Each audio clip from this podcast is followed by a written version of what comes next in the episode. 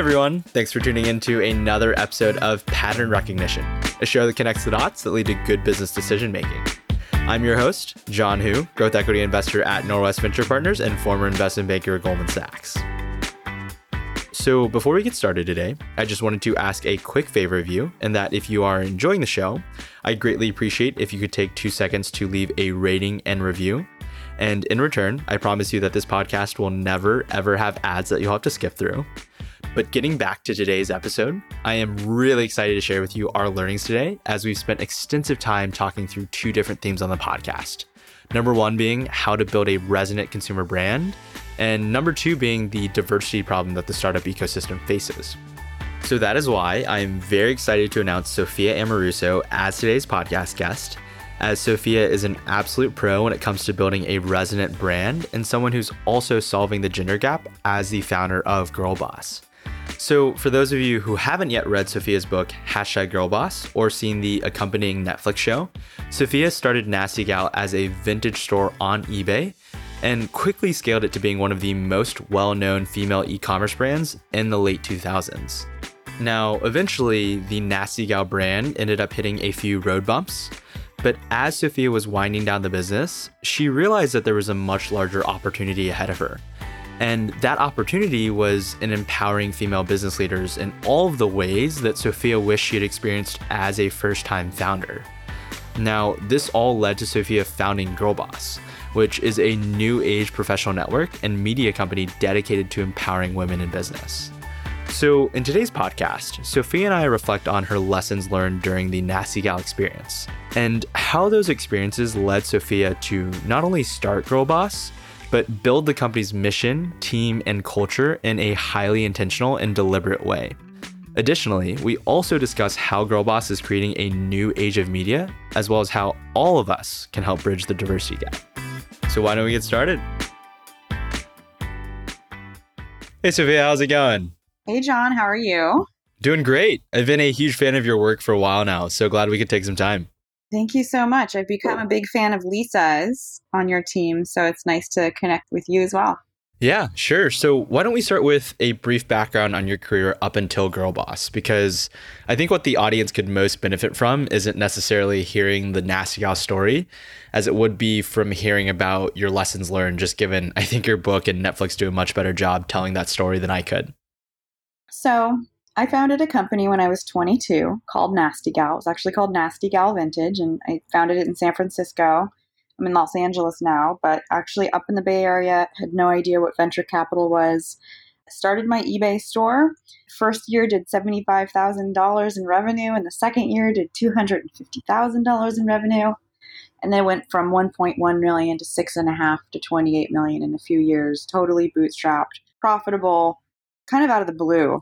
So Index Ventures came knocking in 2012 and we're like, who are you? You're a freak you don't have a credit card, you didn't go to college, you don't know what venture capital is, you don't know how to build a deck. Well, we'll build a deck for you because we want in. Here's a $350 million valuation. We'll put $50 million in. You'll own 80% of the company, but we're going to value it, yeah, value you at 10x your current revenue. And that was amazing, you know, to have them come in. Danny Rimer was on our board for a very long time. Really, really love him. But little did I know that having a valuation that high at such an early stage in commerce, especially in retail, because the multiples in retail should probably be different than pure technology, and ours wasn't. So we pulled a number out of the air and said, "Great, we're gonna we're doing 28 million dollars this year. Next year we'll do 128 because that's just the way the company's been growing, right?" And without much of a strategy. I think we expected the company to just continue quadrupling year over year. And eventually it did, but it didn't happen in just one year. And it took a lot more capital to get to over $100 million. And we eventually did. So I ran Nasty Gal for eight of the 10 years that I was involved with it. The last two, I hired a CEO because I just did not want to do that job. I'm a creative, I'm a marketer. I'm the CEO of small businesses. I'm not sure how far I'll go with Girl Boss today, and I'll get into that. But I, I mean, I love it today. It's also a very different company and culture that I'm building from the ground up intentionally in ways that when you have something just explode and have no idea what company culture is because you're 22 years old and have never had a boss before or never worked in an office. It's a really different experience than what I'm doing right now. So Nasty Gal went for full decade. Eventually, cash got tight. You know, Urban Outfitters came in and offered a $400 million for the business, and I was advised to go back and negotiate for more. That went away. There's a lot of Hail Marys and people who are interested in investing in Nasty Gal and there was a lot that like you know a lot of missteps that i made a lot of executives that were probably the wrong hires people i hired to run my company to a certain extent who ran it into the ground but i do think that the valuation was a really big issue for us because we were too expensive to buy it any multiple even at $100 million in revenue and for an investor who came in on the private equity side who's maybe built maybe an apparel retail private equity firm that multiple even you know four times our current valuation was still too high for them. And I think a lot of them were just told to go away by the people who had paid as much as they had paid back in 2012. So Nasty Gal ended in chapter 11. I like to joke that my next book is going to be called chapter 12. I don't think anyone will understand it. And I'm not trying to like harp on my past because what I'm onto now, it's been a couple years since I left Nasty Gal, is really exciting and the future is really bright but that was it was a ride, right? It was a real ride. So the day Trump was elected was the day that Nasty Gal filed. And I just got up and started running, building this thing called Girl Boss, which had already started building itself. So in 2014, in early 2014, I wrote, had written a book called Girl Boss about this crazy story that I just described of this girl who is an accidental entrepreneur who should, for absolutely no reason, have built a company the size she had, but had eBay and PayPal and MySpace, and those were the tools at my disposal when I started my online store. And today, there's so many platforms like Shopify and Squarespace and Gusto and these incredible tools for you to start businesses with that so many women and people are starting small businesses with. At the time, there weren't really a lot of stories of those kinds of businesses happening and exploding on the in, online in the way mine had. And the women who had written business books were largely really well pedigreed executives who had come up on the traditional career path, who are incredible and inspiring, but maybe not as relatable as my goofy story. So the book just struck a chord. Never expected that to happen. Spent 18 weeks on the New York Times bestseller list, sold half a million copies. Hashtag Girlboss has been used 17 million times and took the book to 10 different cities back in 2014 and then the paperback a year later another you know 10 cities and watch thousands of girls line up to get their books signed. And what i watched them doing while they were standing in line was exchanging business cards. And this was a girl who's probably not an executive who probably doesn't have much of a network professionally who doesn't know how to build one where to build one has maybe had a couple jobs. And for us who are, you know, have 15 years of career experience, we have the luxury of time and having built our careers. Yes, we've earned it and we should, but there's a luxury to having the path, the career trajectory that, you know, someone like you or I have. Not everybody ends up there. And for the woman who's a middle manager, you know, the pace that she's able to network and meet other people is only the speed of like her ability to really change jobs. So watched these girls turn these book signings into networking events and thought, wow, okay, there's really something here. I can't do anything about it right now. I'm dealing with my struggling fashion business, but I'm going to figure that out. So, started my podcast in 2015, Girl Boss Radio, which has like 450,000 monthly downloads now. And that was the one thing I did to nurture Girl Boss between, you know, 2014 and early 2017 when I started the company in earnest as a business and raised a little bit of money. That's wonderful. And I'm really excited to dive into your vision and mission for Girl Boss. But before we do so, would love to reflect on some lessons learned at Nasty Gal. So you had mentioned before that as a first-time founder back in the day, there weren't nearly as many resources and tools like the Gustos or the Shopify's of the world to help entrepreneurs bootstrap their business. So as you think about all the women now who are joining the Girl Boss movement, what would be some of your lessons learned for them as they embark on their own careers or their own entrepreneurial journeys? gosh, everything. I mean, my advice would be just go do it, make a mess and figure figure out how to clean it up later, which is what I've done and it's really painful, but I wouldn't trade it for the world. But I didn't have that network. You know, when I raised money in 2012 out of a growth, the first money in was out of a growth fund.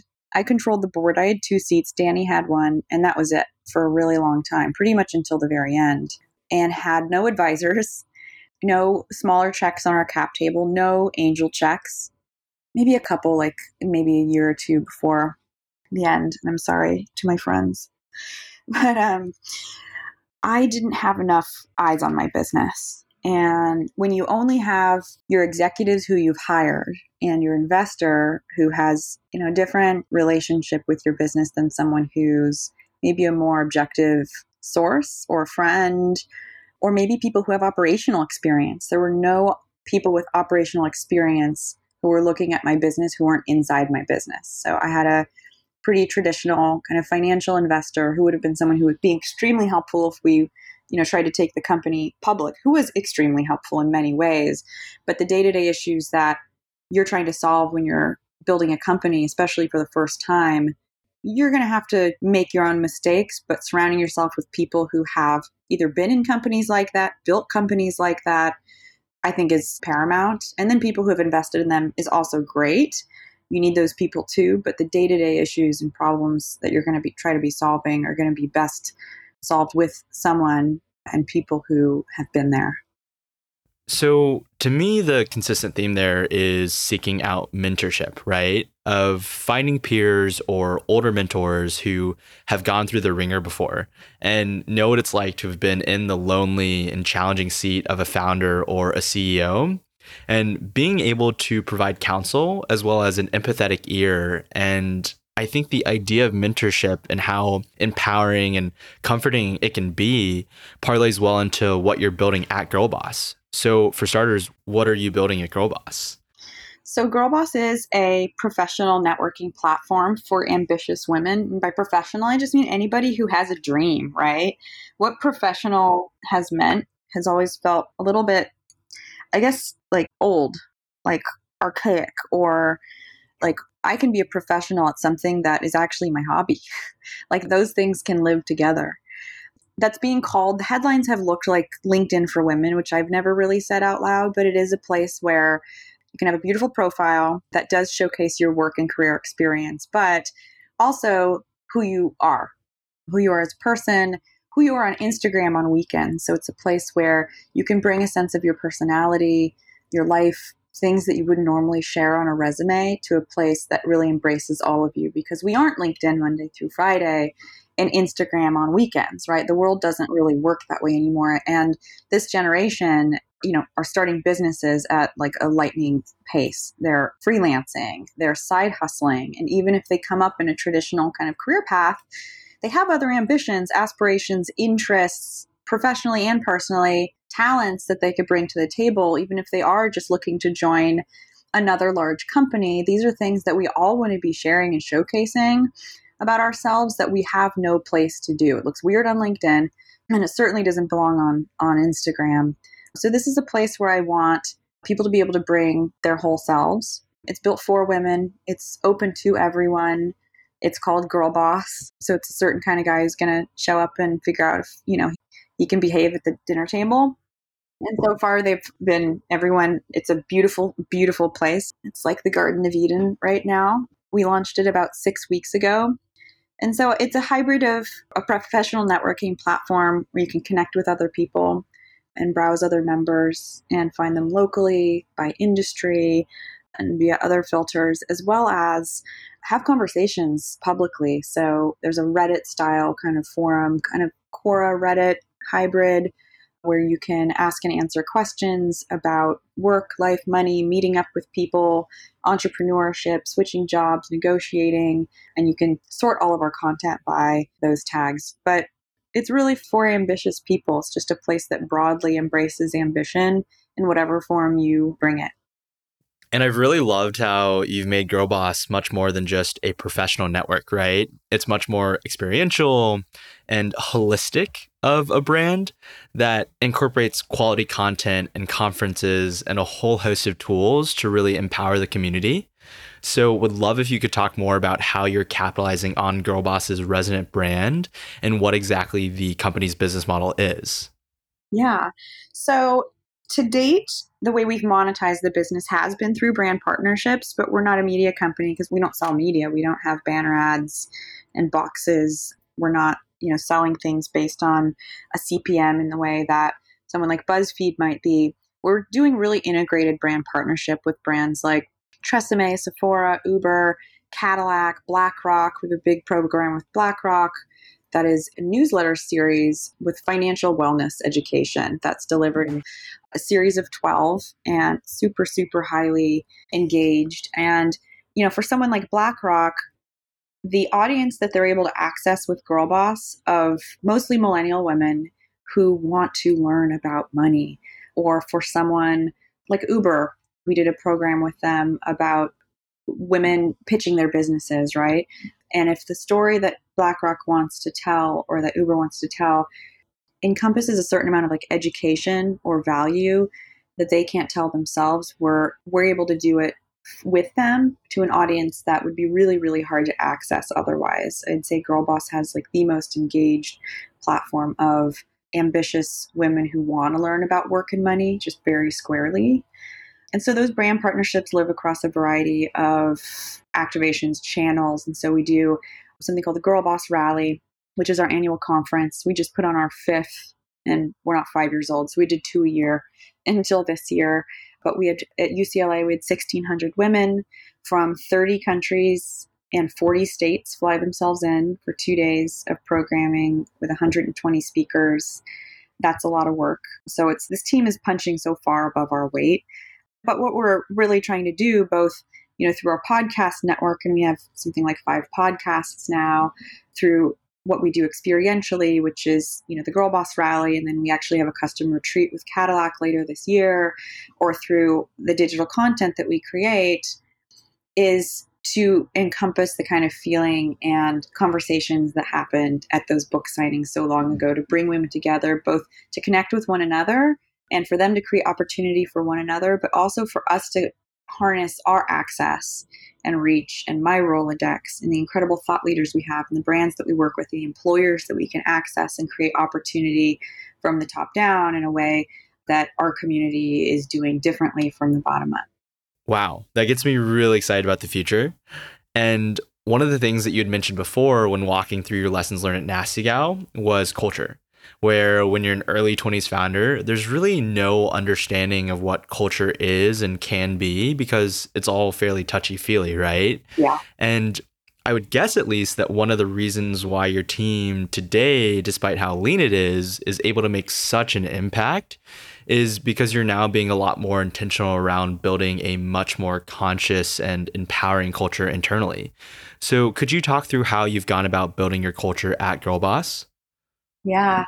Well, it starts with having done everything wrong because I think we like we learn things in our bones when we do it wrong. We learn things at a different level when someone tells us what to do or not to do. I wish someone had told me what not to do earlier on, but I understand what makes for a great culture now, having been through building a very accidental, haphazard culture know, I started an eBay store at 22. My last job was hourly checking student IDs at the Academy of University at 79 New Montgomery, which is like so weird going to San Francisco now and like walking by the lobby that I like worked in just so I could get health insurance to get a hernia fixed.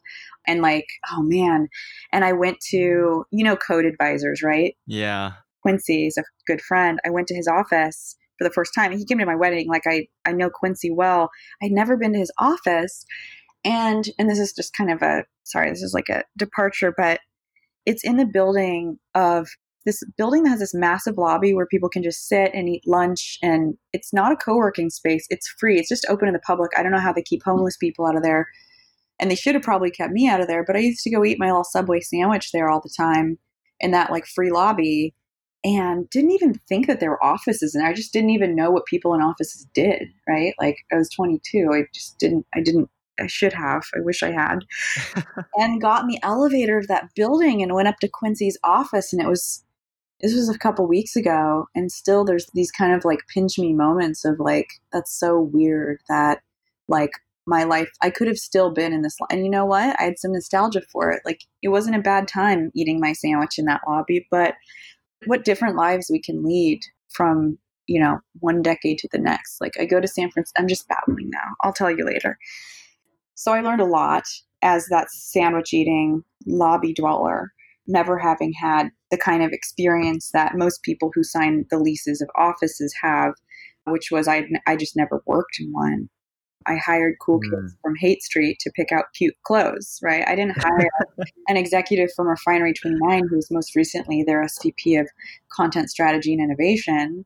I looked for a different kind of person because I hired people I would like relate to rather than people who were right for the job because I didn't even know what the jobs to be done necessarily were. And I hired people and I had such a chip on my shoulder from being this kid who had like worked so hard and, you know, done years of this eBay grind by myself. Most of them made more money hourly than I had ever made hourly. And I thought, like, if you're not walking faster than me, why am I paying you? Like, I'm not even making as much money as you. Hurry up. Or, like, you should think the way I think or work the way I work and a lot of people did, but that kind of like hustle grind culture doesn't really nurture the kind of environment that people feel really kind of like they can grow in, like they can eventually have families and their life can change within. It's a kind of very one note type of culture that I created and it didn't scale. If you don't have intention in the beginning, whether it's with your business strategy or with what you want your culture to be like, and you don't institute the things that will drive that from the beginning, it can't scale because it's not there. And if you try to jerry rig it in once things are messed up, it really doesn't work. Because I figured that out. You know, eight years in at Nasty Gal, I woke up and was like, geez, I get this company culture thing, but I don't think I did it right. I guess maybe I can try to fix it. And once you have a few hundred employees, it's just, it's pretty impossible. So with Girl Boss, uh, I have incredible executives around me. I've hired former executives from Refinery and from Clique Media Group, our VP Finance Charlene, our COO Neha, who I mentioned was at Refinery, our head of brand partnerships. Katie also worked with her at Refinery, and then our VP of product spent time at Google. But regardless of where people come from, just working with exemplary executives is still new. I worked with people I really loved and who were really great, but the kind of alignment that these executives have and drive and the culture that you know we have 27 people so yes we're small but that's also a place where you know holes start to pop up and you see silos and fiefdoms and you know the culture in new york could be different than the culture in la because we have five six people in new york and that's not the case so the kind of alignment that comes naturally to the people I've hired and the level of transparency and communication they provide and the high bar of accountability that they drive our team to execute on is remarkable. And I'm learning from it every day. And we're not, there are times of the year where we are grinding around the clock, and that's to be expected in a startup. But people go home at the end of the day, right? People log off most of them log off at the end of the day. Some of us are masochists, and that's how we work, and we don't.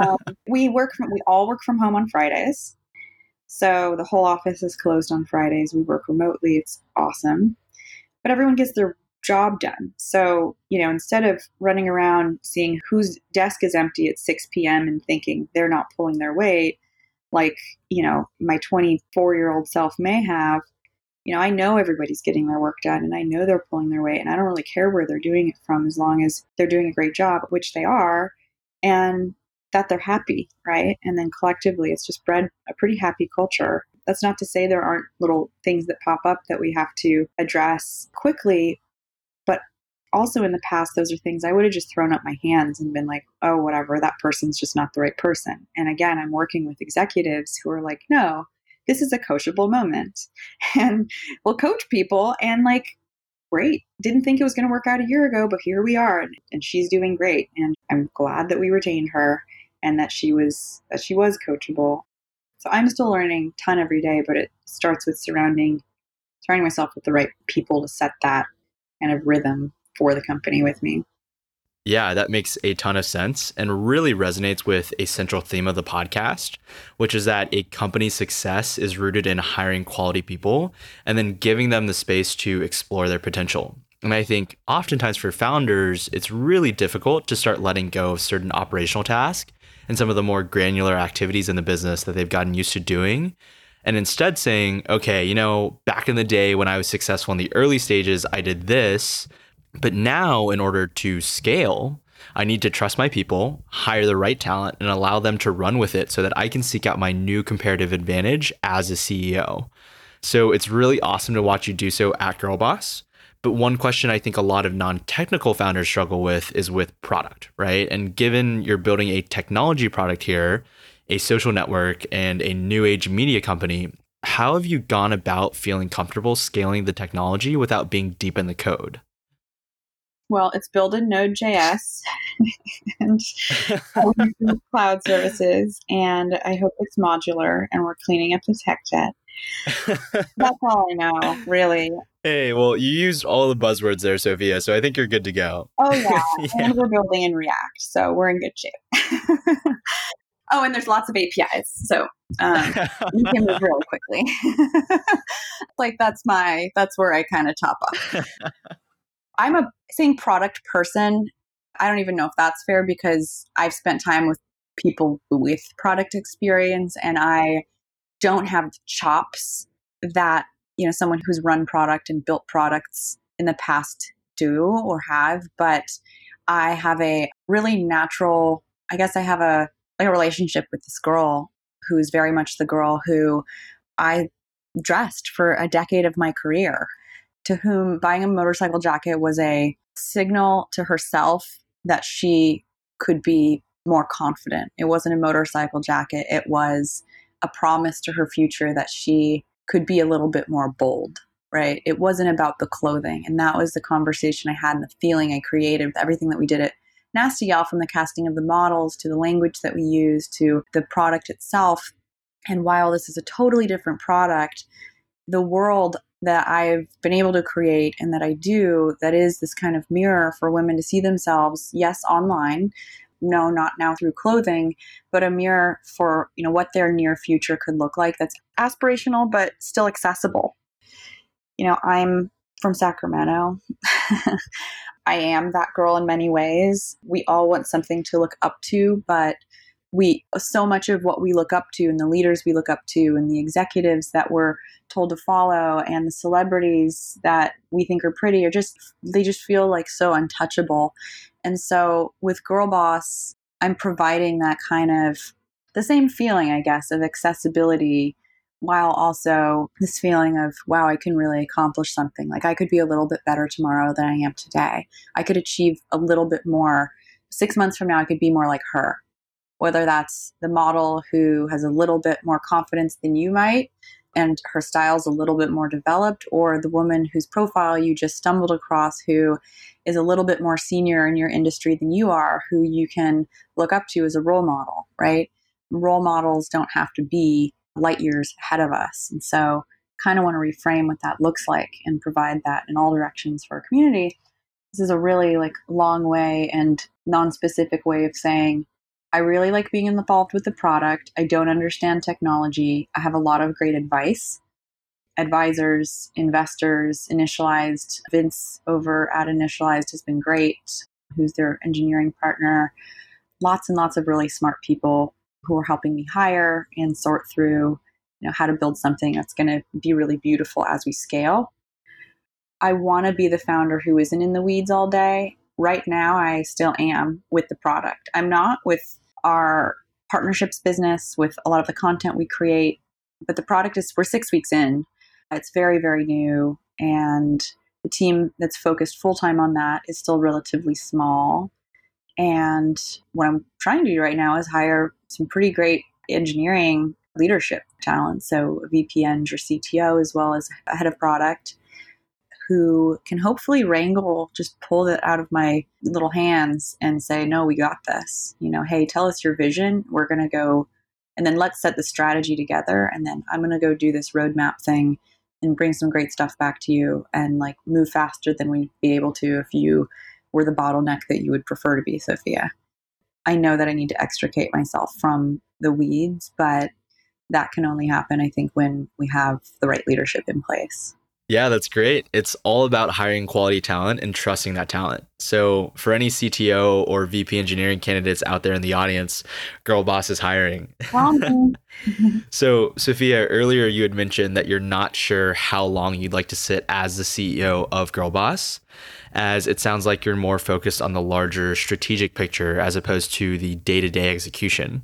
So I'm curious how you think about Girl Girlboss's brand within the context of your own personal brand, right? How do you think about the brand scaling beyond the brand that you've built for yourself? So I'd say Girlboss has already scaled far beyond my personal brand. And I started Girlboss because I didn't want to scale my personal brand. Like I have one by nature of having written a few books and there being a TV series made about my life and like a bunch of stuff but that's something that I could never exit, right? Like that's fine, I can do it. If I could delete my Instagram today, I would, but I can't. And it's great. It's a luxury to have that platform and the megaphone that I have. And I use my access pretty strategically in terms of the press and, you know, my audience and, and all of that.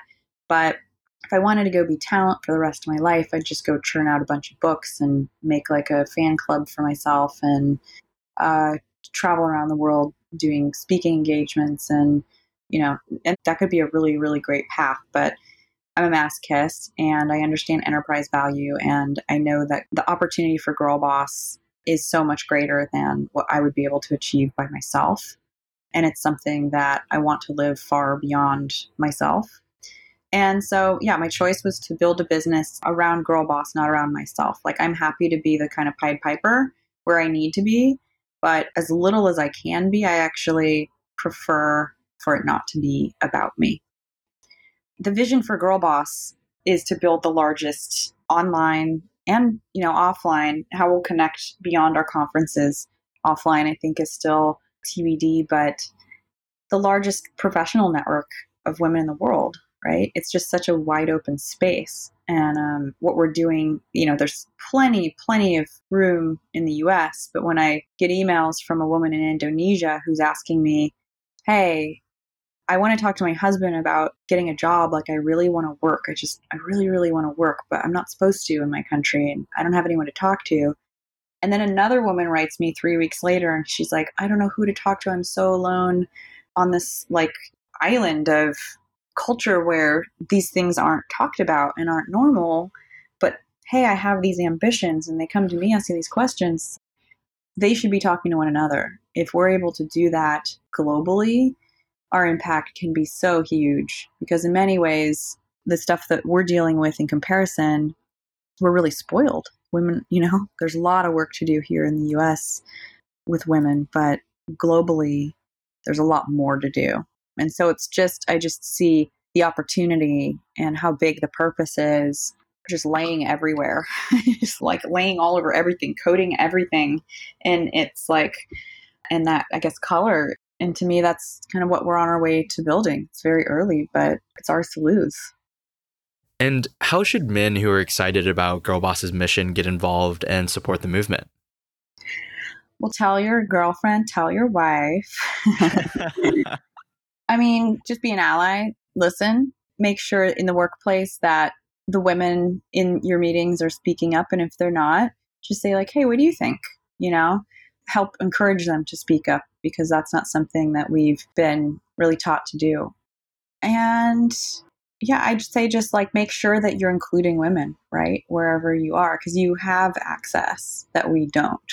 And you're invited to places that we aren't and make sure that where in the workplace you are, you know, getting together with people, like maybe it's an environment that like everyone would feel comfortable. You know, there is the quote unquote old boys club, and a lot of business was done over drinks and over golf and things that are even less savory and just where work is done to a certain extent i think has to change when it's done outside of the office i'd say just like listen and know that the women that you're working with are working in a world that wasn't built for them it was built for you yeah and that's something that i think we're just waking up to and is changing but can't change that quickly and Sophia, shifting to the last part of the podcast, which centers around the title, which is pattern recognition.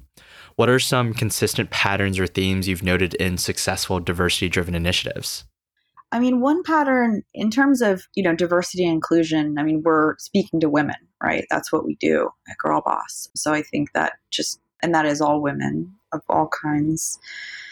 We work with brands and we listen to, you know, how they want to talk to women and the pattern I'm hearing is that employer brand and consumer brand are becoming one and the same.